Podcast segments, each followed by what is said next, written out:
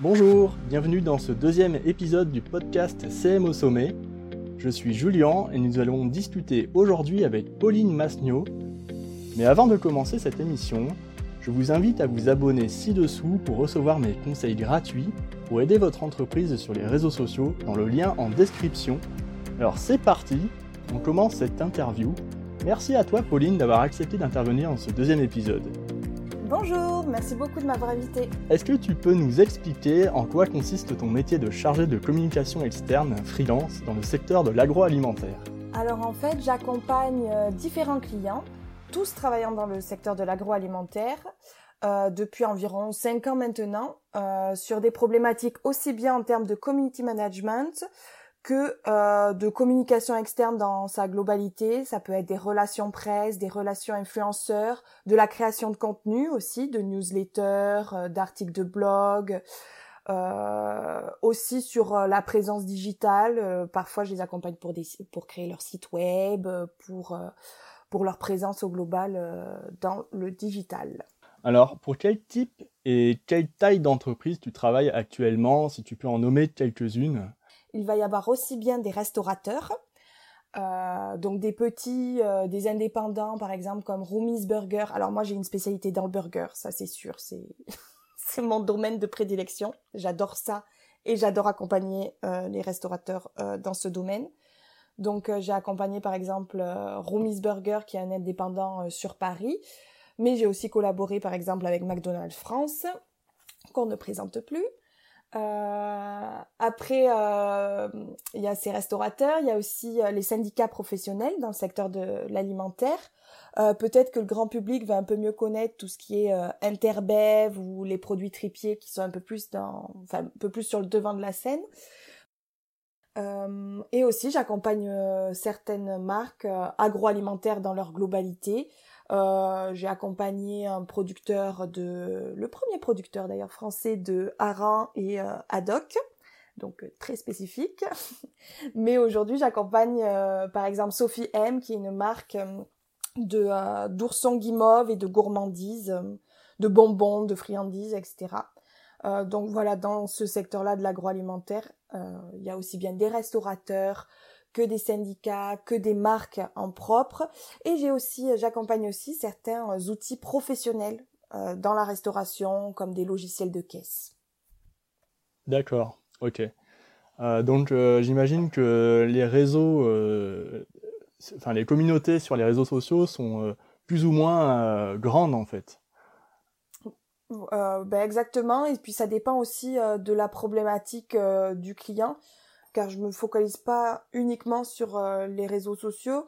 Moi, en fait, je travaille, euh, je sais pas si tout le monde travaille de la même manière que moi, euh, mais en fait, j'ai un client plutôt qui va venir avec une problématique, qui va me dire, bon, euh, Pauline, j'ai tant de budget, j'ai ces outils-là en place ou que j'aimerais mettre en place. Donc, ça, ça peut être aussi bien, il a déjà une base de réseaux sociaux, ou il a une base de données qu'il peut exploiter, par exemple, ou un contenu photo ou un contenu vidéo. Euh, enfin, il a, déjà ces outils-là euh, sous le coude.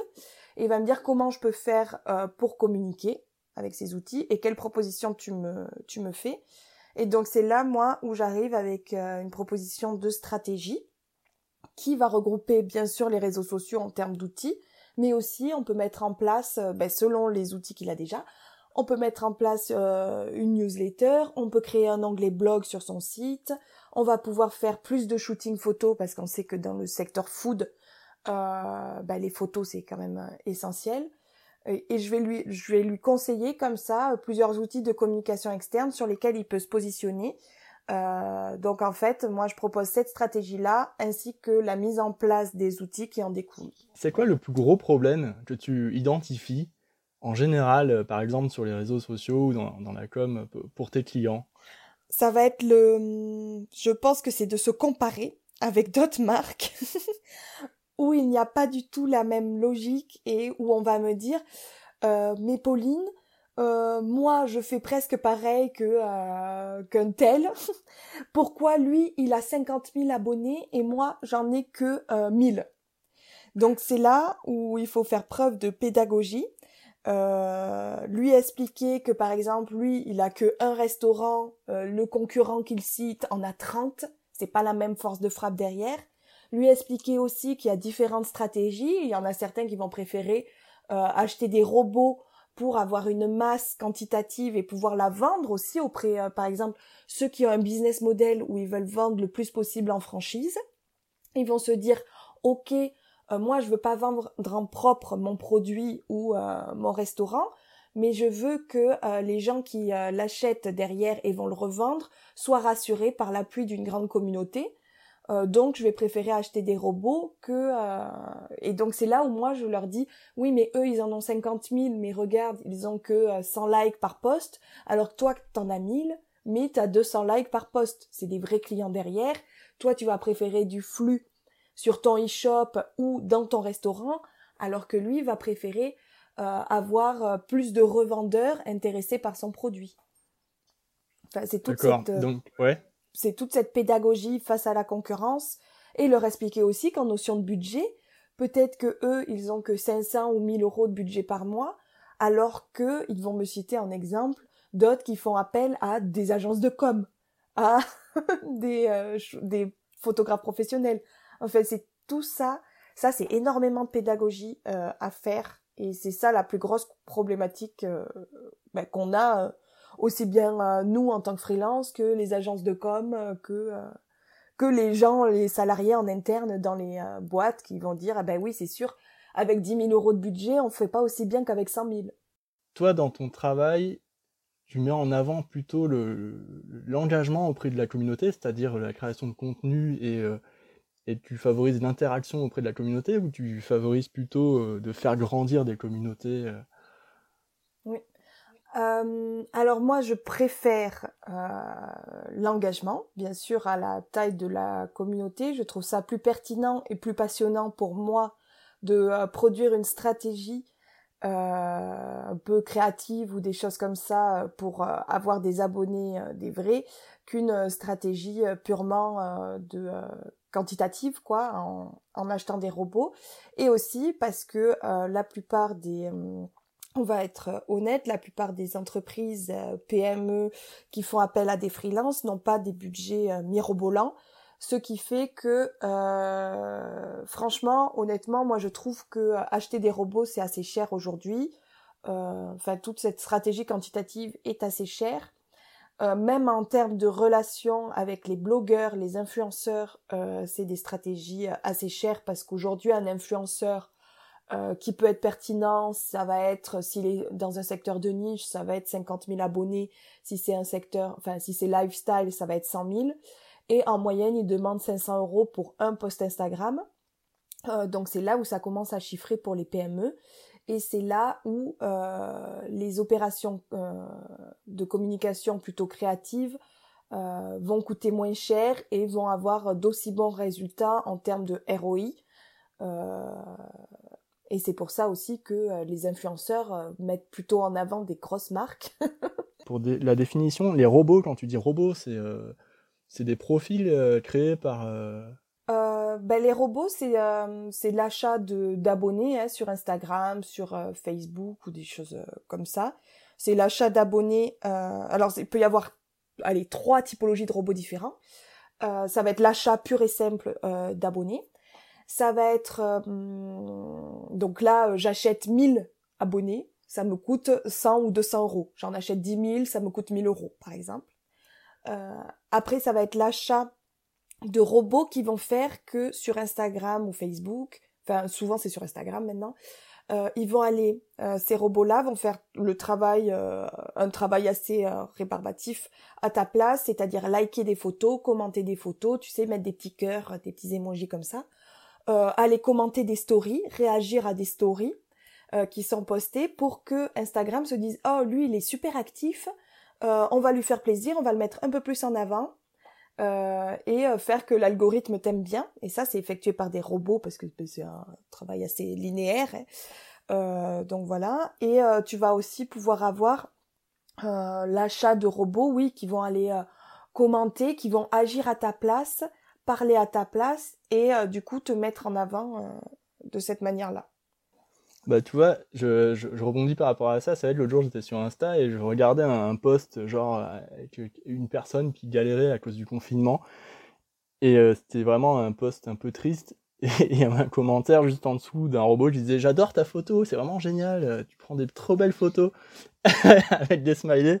Genre le commentaire qui est pas du tout dans le contexte. Et c'est vrai que faut faire attention aussi avec ce genre de pratique. Oui, voilà, ben il y en a un, ça va être purement et simplement des faux profils, donc c'est même pas pertinent euh, à part avoir un gros chiffre. Euh, mais il y en a d'autres, c'est par ces techniques-là euh, d'animation et tout, vous allez, enfin le compte Instagram va avoir un peu plus de visibilité, donc logiquement un peu plus d'abonnés au final, hein, bien sûr si son feed est joli. et mais c'est là où ils sont tombés dessus, ben, grâce à cette technique mais après, je peux comprendre euh, que certains les utilisent. Par exemple, moi, je suis une marque, j'ai envie d'être vendue en euh, GSM ou j'ai envie que des franchisés s'intéressent à ma marque. C'est toujours plus pertinent quand tu vas vendre ton produit de dire et en plus j'ai une communauté de 15 000 abonnés, 50 000 abonnés, vendre cette communauté-là derrière, que de venir avec euh, ben j'en ai que 1000. Et c'est là où les gens à qui tu vends, ils vont voir, ils vont regarder juste un chiffre parce que ça leur fait plaisir. C'est comme ça et c'est pas ça le but. C'est juste un petit plus euh, dans ce que tu vas vendre plutôt que. Euh, enfin, c'est comme tout, même pour les médias ou quoi. Et c'est là où on les reconnaît. Avant, on les reconnaissait un peu plus parce que l'algorithme Instagram était mieux fichu. Aujourd'hui, c'est un peu plus compliqué de les détecter, mais globalement, quand tu as un compte de plus de 50 000 abonnés qui a moins de 300 likes sur ses photos, on peut estimer que c'est des robots. Mais aujourd'hui, avec ces nouveaux robots qui peuvent aussi aller liker, commenter des photos, c'est là où on tombe dans un vortex où on ne sait plus ce qui est vrai, ce qui est faux. Mais alors, pour toi, euh, du coup, c'est quoi, par exemple, la vraie utilité pour une entreprise euh, d'utiliser des influenceurs sur Instagram, par exemple? Alors, il y a, alors pour moi, il y a deux utilités. Et, euh, et après, je vais finir avec un outil qui permet un peu de traquer euh, le ROI, enfin le retour sur investissement qu'un influenceur euh, peut donner. un influenceur, moi, je le vois pas, je le vois à la fois comme un média, mais aussi comme un producteur de contenu. C'est-à-dire que quand je vais faire appel à un influenceur, je vais le choisir à la fois pour la qualité de ses photos ou de ses vidéos ou de ses stories, mais aussi pour l'audience qu'il y a derrière. Comme ça, dans tous les cas, je ne perds pas soit mon argent si on fait un post sponsorisé, soit la valeur du produit que je vais lui offrir, parce que j'aurai au moins une photo ou un contenu sympa à, repartager moi derrière. Et en plus, je peux tenter de euh, séduire sa communauté. Euh, et aujourd'hui, il y a un peu, il y a deux façons d'estimer euh, si on a la, la, relation avec un influenceur, si l'opération avec un influenceur a été pertinente. C'est aussi bien euh, le fait qu'il te rapporte euh, tant d'abonnés ou tant de likes ou tant de visites sur ton site, parce que ça c'est hyper intéressant à quantifier aussi le volume de visiteurs qu'il va t'apporter mais euh, je le calcule aussi en proposant, et c'est là où on voit très bien que dans la télé-réalité, c'est ce qu'ils font majoritairement, des codes promo. Parce que les codes promo, c'est un lien de tracking hyper euh, pratique, à la fois pour se dire, euh, si j'ai payé cet influenceur 500 euros, mais qu'il me rapporte 1000 euros de vente de produits, oui, ça sera pertinent de lui renvoyer la saison suivante ou de l'inviter de nouveau à venir. Et c'est ça, ces codes promo-là euh, qui sont personnalisés et propres à chaque influenceur, c'est là où tu peux calculer si tu vas le recontacter ou non, quoi. Grosso modo. Voilà, donc on va parler un peu des influenceurs. Du coup, quand tu proposes, toi, par exemple, tu as, travaillé pour euh, McDonald's France, euh, donc sur la stratégie influenceur, je me doute bien que tu vas pas me dire ce que tu fais et ce que tu proposes exactement, mais comment ça se passe en fait? Pourquoi ils te demandent de, enfin, une stratégie influenceur euh, ben, que ce soit pour euh, McDo ou pour euh, d'autres enseignes. dans tous les cas, les stratégies influenceurs, c'est un peu comme les stratégies de relations presse. L'objectif, c'est de parler à des experts normalement du domaine, hein, parce que c'est de base les influenceurs, c'est des gens passionnés qui, en plus d'être passionnés, ont un talent pour, enfin, talent, c'est un bien grand mot, mais qui ont, si, qui, qui maîtrisent la photo, qui mettent en avant des produits euh, de manière jolie, hein, euh, que ce soit en vidéo ou, ou originale, ou créative, ou drôle, tu vois. Ça apporte dans tous les cas Un influenceur, c'est comme un média, ça a une certaine audience et ça a un style propre à lui qui va correspondre à une marque, à un état d'esprit ou quelque chose comme ça.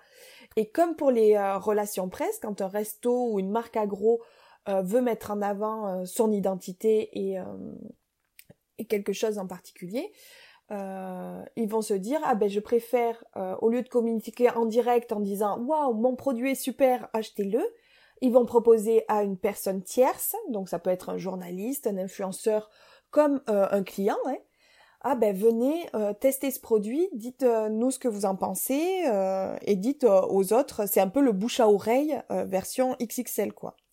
Et c'est tout le travail de la communication externe, c'est là où on distingue tout le temps les stratégies marketing où c'est un peu plus la marque qui parle, qui va mettre en avant son produit, donc un peu plus par le biais des publicités, que la stratégie de communication externe où là c'est c'est des outils différents où on va donner la, la parole d'une autre manière que euh, de la pub euh, pure et simple ou que des solutions quantitatives de SEO, euh, de data, etc. Là, la communication externe, c'est un peu plus comment on va communiquer auprès du grand public et comment le grand public, on va recueillir ses retours ou ces choses comme ça. et donc là, typiquement, c'est pour ça qu'on fait appel à des influenceurs c'est pour avoir leur avis sur un produit, c'est pour qu'ils produisent du contenu autour de ce produit qui va paraître certainement un peu plus dans le quotidien, euh, porté par exemple si c'est une marque de fringues, on va l'avoir porté sur une vraie entre guillemets parce que bon ben maintenant c'est limite des photographes tous ces les influenceurs les plus gros c'est limite des photographes professionnels ils ont tous la taille mannequin. Mais de base, dans l'idée, c'est pour voir le produit dans le quotidien d'un client et euh, voir son utilisation vraie, réelle. Et pas comme on voit euh, dans les publicités euh, ou des choses comme ça. Même si ça tend à devenir comme dans les publicités, comme tu disais, avec la taille mannequin. Ben, c'est là où il faut choisir, c'est là où chacun a ses stratégies différentes et chacun a sa plus-value dans le domaine. Toi, est-ce que tu inclus la création de contenu dans tes propositions? Alors, ben, ça dépend vraiment de leurs outils. En fait, moi, je me base sur euh, quand on vient. Moi, ce que je préfère faire, c'est de la stratégie. Euh, euh, avoir les idées, faire une stratégie qui correspond à la fois aux outils et au budget du client, c'est là où je m'éclate le plus. Et après, mais aujourd'hui, enfin, vendre une stratégie, vendre des idées, quand on est freelance, c'est toujours plus compliqué si tu ne mets pas en place les outils derrière. Donc c'est pour ça que bien sûr, je mets en place les les outils. Euh, et pour mettre en place ces outils, je peux soit le faire en propre, soit je travaille aussi, moi, à l'heure actuelle, avec une vidéaste qui fait des, vidéos un peu comme on voit sur des motivateurs, et la table ou des choses comme ça, de petites recettes, parce que moi, je travaille que dans le secteur food. Euh, je travaille avec une photographe qui met en scène euh, les produits. Euh, les produits dans le quotidien ou vraiment des visuels pack-shots euh, pour mettre en avant sur un e-shop ou des choses comme ça. Et je travaille avec une graphiste euh, qui va me faire vraiment la mise en scène ou des créas spécifiques, tout en sachant que moi j'utilise aussi l'outil Canva, qui est un outil en ligne. enfin, je pense que tous les community managers l'utilisent. Voilà, qui est hyper pratique pour tous les petits visuels, promo ou des choses comme ça qui ne demande pas euh, beaucoup de, bah, de compétences, soyons honnêtes. Oui, c'est clair. Donc voilà, euh, et j'ai oublié le début de ta question. Non, mais c'est pas. T'as bien répondu à la question. En fait, c'était euh, comment tu inclus la création de contenu dans tes propositions. Du coup, en fait, tu vends des, tu vends des, des packages ou des. Oui, voilà. Eh ben, typiquement, il y a un client qui vient me voir et me, il me dit euh, Pauline, j'aimerais avoir, j'aimerais vendre plus de produits. Euh, j'aimerais avoir une meilleure image, une image plus euh, coordonnée avec une ligne édito, une charte graphique plus forte. j'ai tant de budget par mois, je vais prendre un chiffre rond, j'ai 1000 euros de budget par mois. comment je peux faire tout ça? Je vais lui demander, ah ben, quels outils tu as en place? Il va me dire ah ben j'ai déjà installé des réseaux sociaux, euh, j'ai euh, développé euh, un site web avec de la commande en ligne, j'ai une base de données du coup vu que je propose la commande en ligne avec mon restaurant, j'ai développé une base de données de clients. voilà, voilà ce que j'ai. Et je vais lui dire, ah ben très bien, ben avec 1000 euros par mois, on peut imaginer quand même l'envoi d'une newsletter mensuelle à cette base de données que tu as déjà créée. parce que dans la restauration, recruter des clients, ça se passe par une stratégie digitale, mais l'essentiel, c'est de, les fidéliser après, par le biais, par exemple, d'offres promotionnelles. Donc je vais lui dire ah ben on va tenter des offres promo. Au début, dans tous les cas, dans toutes les stratégies, euh, avec des nouveaux clients ou euh, voilà, ou même avec des clients pérennes, mais une nouvelle stratégie, ça met environ sur internet trois mois à voir si c'est quantifiable ou pas. Donc on va faire cette euh, nouvelle ligne édito sur les réseaux sociaux, mettre en avant quelque chose de plus identitaire, de plus engageant pour sa communauté, et voir si le client derrière euh, utilise ce code promo, revient plus souvent en termes de trafic en restaurant, euh, voir tout ça. Et c'est par le biais de, ben, cette base-là euh, qu'ils ont mis en place que moi je peux proposer différents outils adaptés à la fois sur l'existant et à la fois sur leur budget. D'accord. Donc par exemple le pack vidéo, photo, à un budget de 1000 euros par mois, c'est un peu juste, quoi. Ah oui. À la vidéo, c'est le plus cher. Hein. Voilà. Mais par exemple, avec 1000 euros par mois, euh, il peut envoyer une newsletter et il peut animer, euh, faire une animation basique sur euh, ses réseaux sociaux grand public. D'accord, ouais. animation basique, tu veux dire genre 2-3 publications par semaine Oui, exactement. Sur un réseau social ou sur deux réseaux sociaux Oui, voilà. Ben, en général, c'est trois publications par semaine sur deux réseaux sociaux et en fonction du budget, c'est toujours pareil. Euh, soit tu fais des créations en propre, soit tu prends déjà des choses qui existent, soit tu fais plutôt euh, du partage d'articles. Enfin, tu vois, tu. Euh, du coup, quand tu t'occupes du, du community management, je, me doute bien que tu as un placement préféré. Genre, moi, je pense, je pressens, toi, ce que tu préfères, c'est la story, non? Mmh, Alors, en tant que moi, utilisatrice, euh, oui, alors en plus, à chaque fois, il faut distinguer en tant que moi ce que j'aime bien et en tant que ce qui est le plus pertinent pour une marque. Pour engager les communautés de tes clients, c'est sûr que tu vas peut-être pas utiliser ce que tu préfères, mais euh, voilà, c'est pour ça. Alors moi, je suis une grosse consommatrice euh, de stories. J'adore les stories, je trouve ça hyper intéressant, mais je suis surtout des stories d'influenceurs. ou de, de mes amis, enfin voilà, je suis très peu de stories de marques, parce que là, encore une fois, c'est la marque qui me parle. Euh, et d'une manière générale, je pense que la tendance en communication actuellement, c'est, euh, enfin, on en a un ras-le-bol des marques qui nous parlent en direct. Par contre, là où c'est intéressant, c'est que certaines marques euh, mettent en avant des quiz ou des jeux. Et moi, ce que j'adore sur les réseaux sociaux, c'est le divertissement. Pour moi, aussi bien en influence qu'en termes de de communication de marque sur les réseaux sociaux, c'est devenu très, euh, ben, comme ça paraît un peu pédant d'utiliser ce mot, mais très mainstream. C'est-à-dire qu'on va poster sa petite photo du café le matin et on va noter morning coffee en légende. Et on va attendre qu'on ait le plus de likes possible et que son ami virtuel, qu'on ne connaît pas, vienne dire Oh, bisous ma chérie, bonne journée. Euh, ça, je trouve que c'est brasser de l'air, c'est être présent pour être présent et c'est peu ou pas pertinent et je pense que euh, même là maintenant euh, les utilisateurs des réseaux sociaux en ont un peu marre de euh, ce type de communication. Maintenant, on voit très clairement qu'il y a une tendance au divertissement, à la rigolade, on va aimer les mèmes, tout ce qui est mème et tout ça explose. On va aimer tout ce qui est échange de quiz, de petits jeux en story, hein, par exemple, ou même en commentaire. Euh, on va aimer aussi tout ce qui est expertise, c'est-à-dire vraiment de l'information derrière, euh, avec aussi bien des interviews, par exemple une marque qui va interviewer d'autres influenceurs, qui va organiser un live avec des experts euh, de leur domaine d'activité ou des choses comme ça. vraiment un rôle presque sur les réseaux sociaux de média pour la marque.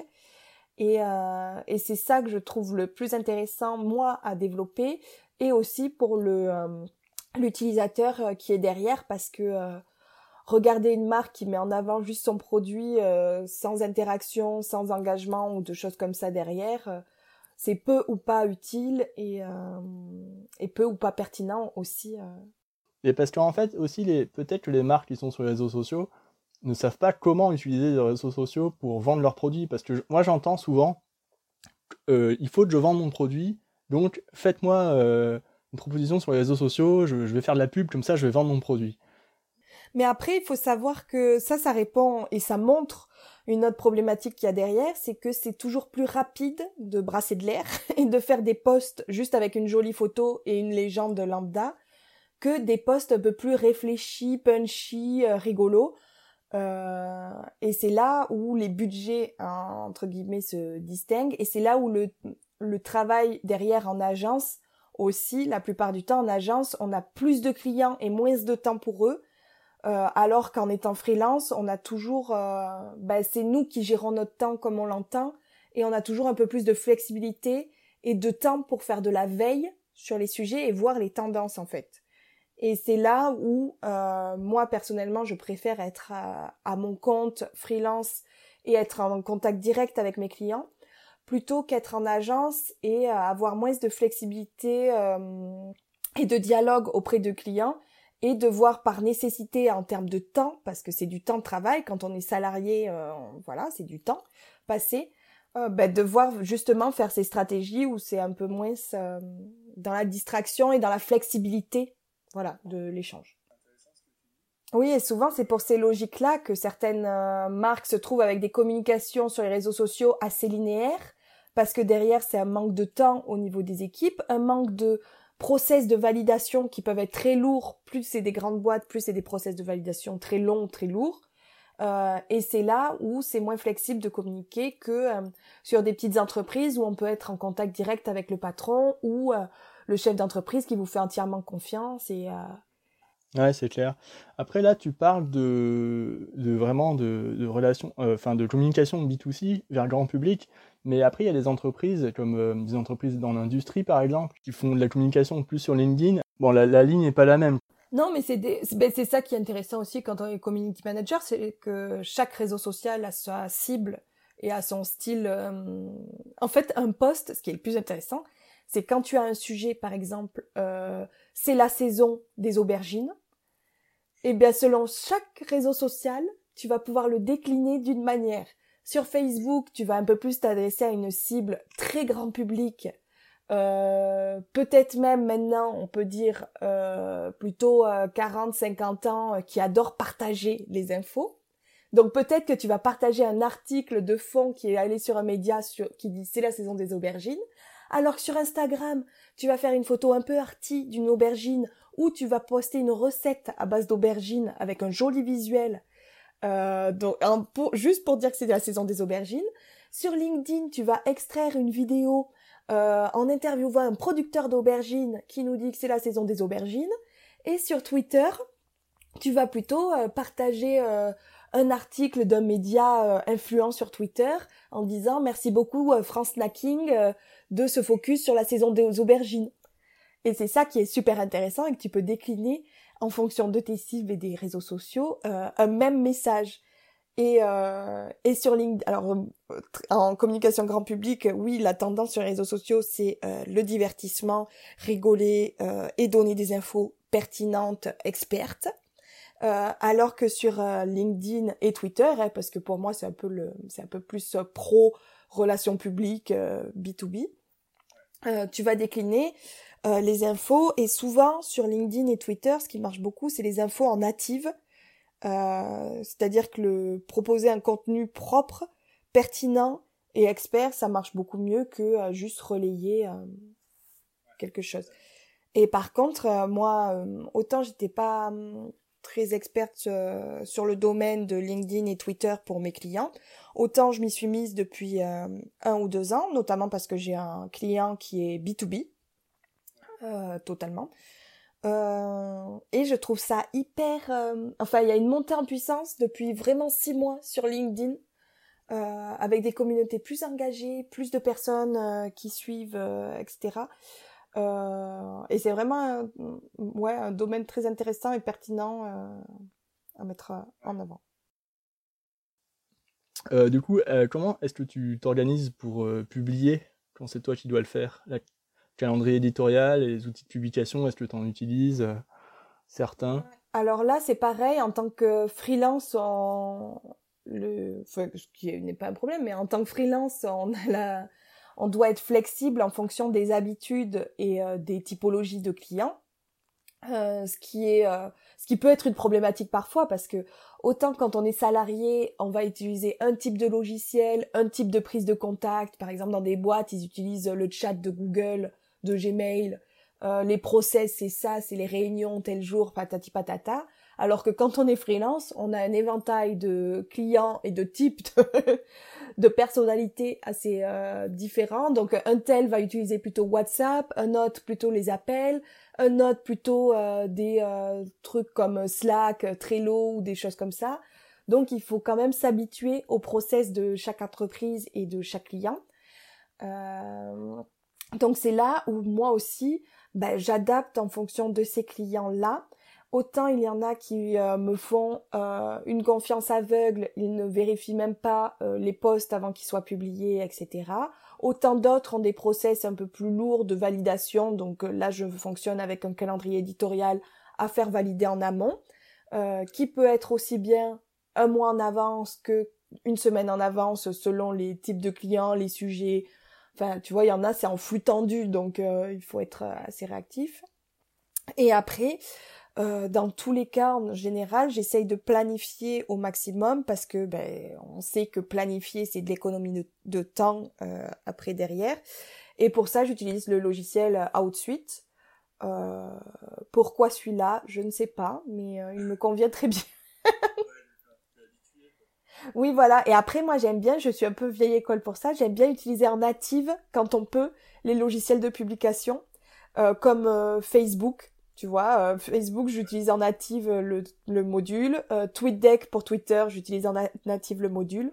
J'aime bien leur... Euh, ouais, l'interface et tout, il est plus sympa, je trouve, que ou de suite. Ouais. Est-ce que tu as, des outils pour créer des stories, par exemple J'utilise comme outil pour Instagram. Alors attends, je me connecte à mon iPhone, qui est bien sûr mon allié au quotidien. Alors, pour Instagram, j'utilise Unum qui permet euh, de prévisualiser son feed et de voir si euh, ça fait un, joli feed, quoi. Euh, après, en termes de story, pour les quand je veux faire des jolies stories, des jolies stories habillées, etc., j'utilise Canva. Et Canva, grosso modo, j'utilise pour ben, pour aussi bien les créations des posts réseaux sociaux, mais ils ont aussi un nouvel onglet Story où on peut même intégrer des vidéos maintenant. Comme ça, avec une seule et même appli, j'ai besoin parce que sinon on s'en sort plus avec toutes les applis entre chaque client qui a son appli préférée pour dialoguer ou valider et euh, chaque euh, outil. Euh, donc Canva au moins c'est tout en un. Euh, j'ai toutes mes données dessus. J'ai la plupart de mes clients. Soit je fais un compte par client, soit euh, voilà je regroupe. Mais je peux euh, créer mes stories, mes vidéos, mes posts réseaux sociaux, mes newsletters, enfin un peu tout dessus.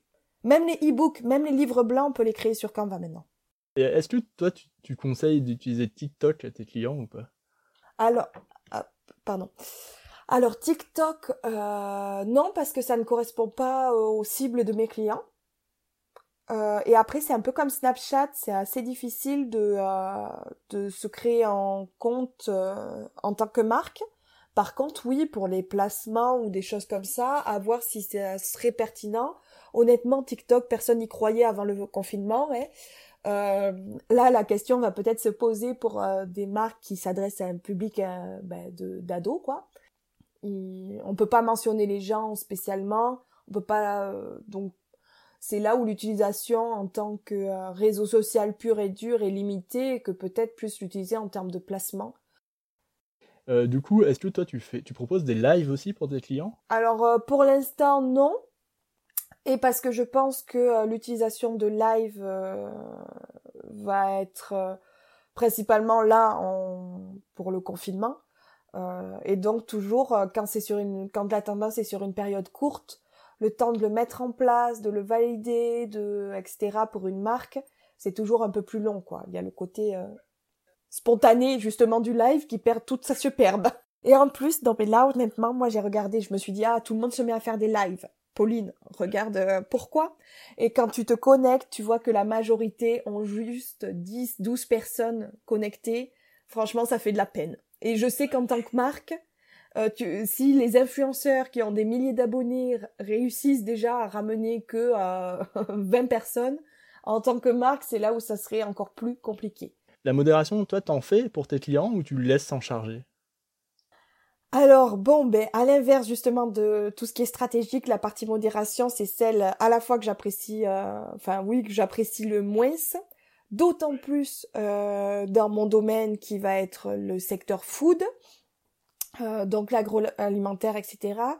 Et c'est là où j'en fais quand c'est nécessaire, mais que je conseille toujours à mes clients de mettre en place soit un service client dans leur entreprise, soit une personne euh, dédié qui est un peu euh, les retours commerciaux ou les choses comme ça, euh, parce que de base c'est plus pertinent pour eux d'emmagasiner toute cette data. Encore une fois, je suis freelance, je ne fais pas partie de l'entreprise, donc tout ce que je vais lire ou les questions auxquelles je vais répondre, potentiellement l'entreprise derrière n'aura pas l'information que X personnes se posent cette question ou X personnes ont eu ce retour.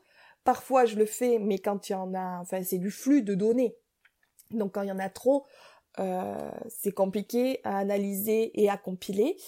Euh, et c'est là où euh, aussi c'est plus pertinent à une personne en poste au sein de l'entreprise qui va répondre parce que parfois c'est des données, c'est des sujets chauds, hein, comme on dit, ou souvent c'est du bad buzz ou des crises comme ça ou c'est des personnes en interne qui sont toujours plus pertinentes à y répondre, même si tout le monde a euh, de base et ce que je préconise, surtout que moi j'ai des euh, j'ai des sujets, j'ai des clients avec des sujets sensibles qui de base euh, se font ont toujours des haters sur internet.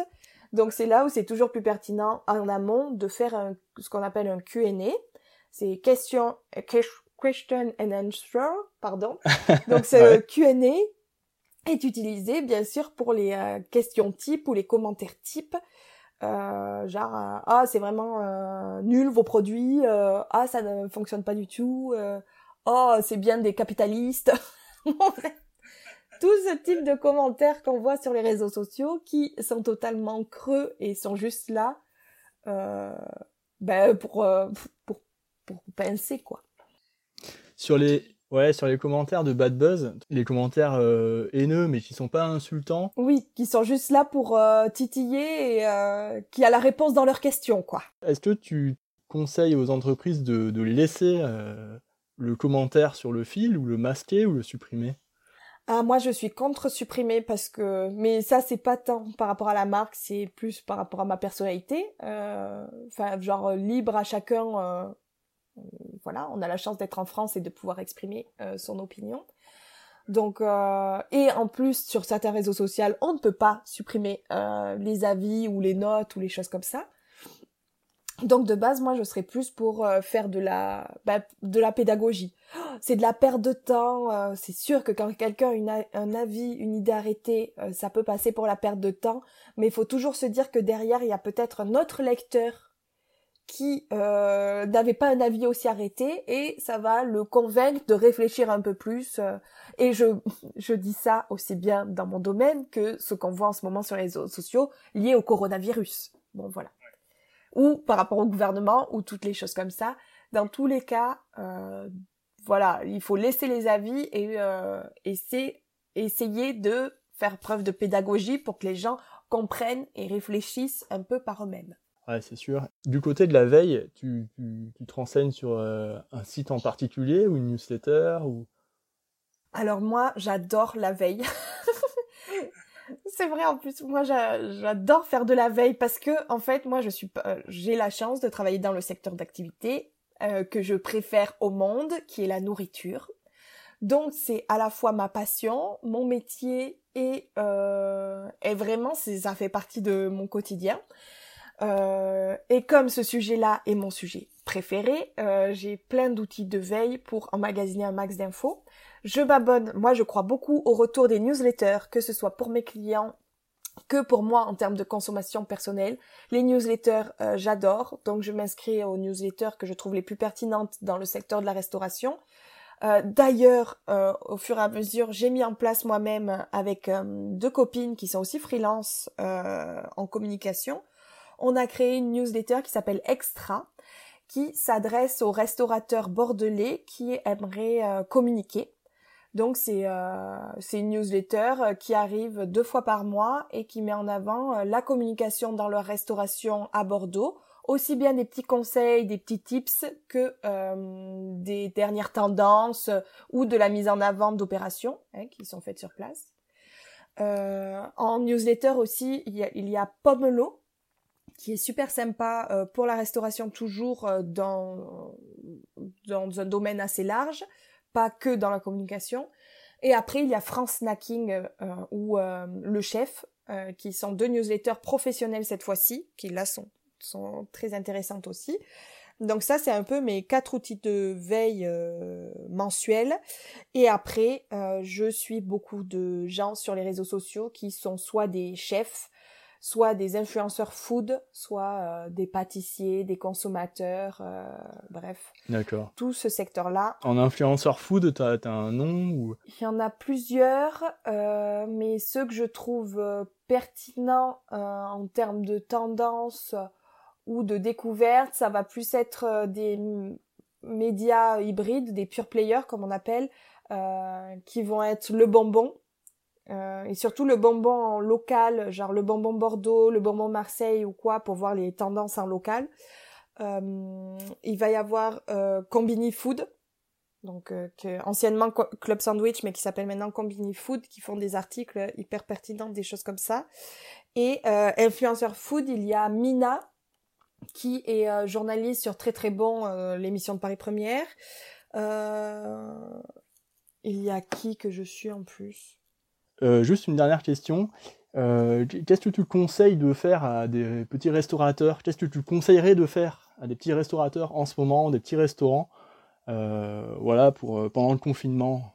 Et justement, moi, c'est vraiment dans les périodes de crise que je trouve ça le plus intéressant euh, à développer des outils. Je leur conseillerais de base euh, un peu plusieurs pistes, mais c'est vraiment de repenser maintenant qu'ils ont un peu plus de temps parce que la restauration c'est un, un, secteur d'activité en flux tendu et les périodes de creux sont quand même les périodes où ils peuvent le plus mettre en place des stratégies ou des outils qui étaient un peu euh, mis de côté par manque de temps. Euh, tout ce qui va être justement rénovation euh, ou mise en ligne d'un site web qui comprendra des outils hyper pertinents pour l'avenir comme le click and collect, la commande en ligne, euh, la livraison aussi à développer, les outils de réservation en ligne, très développés à l'étranger, très peu en France pour l'instant et pourtant c'est très utile et le consommateur est en demande. Et ces outils-là vous permettront aussi de créer une base de données de clients qui permettra d'envoyer ponctuellement des campagnes marketing, que ce soit en mail, en SMS, avec des offres promo par exemple sur vos plats si vous êtes dans la restauration rapide, avec la, nouvelle carte si vous changez régulièrement de carte ou quoi, si vous êtes un peu plus dans la typologie des bistrots ou des gastros. Bref, hum, prendre le temps maintenant de mettre en place ces outils euh, pour préparer au mieux la reprise. Et, euh, et ça, ça sera vraiment utile euh, de voir tous ces outils digitaux à mettre en place maintenant pour l'après. Du coup, sur quel réseau euh, on peut te contacter? Alors moi je suis présente sur LinkedIn euh, sous le, mon identité donc Pauline Masnio et sinon sur Instagram aussi même si c'est un, un, compte hybride professionnel personnel. Bon je suis très transparente dans mon domaine mais du coup mon pseudo c'est happyfoodfr. Donc euh, pour terminer, je vous invite euh, à recevoir chaque semaine mes conseils de Community Manager Pro pour vous aider à gérer les réseaux sociaux. Merci beaucoup Pauline, c'était vraiment un plaisir de t'interviewer. Merci à toi et merci à tous de nous avoir écoutés. à très bientôt pour un nouvel épisode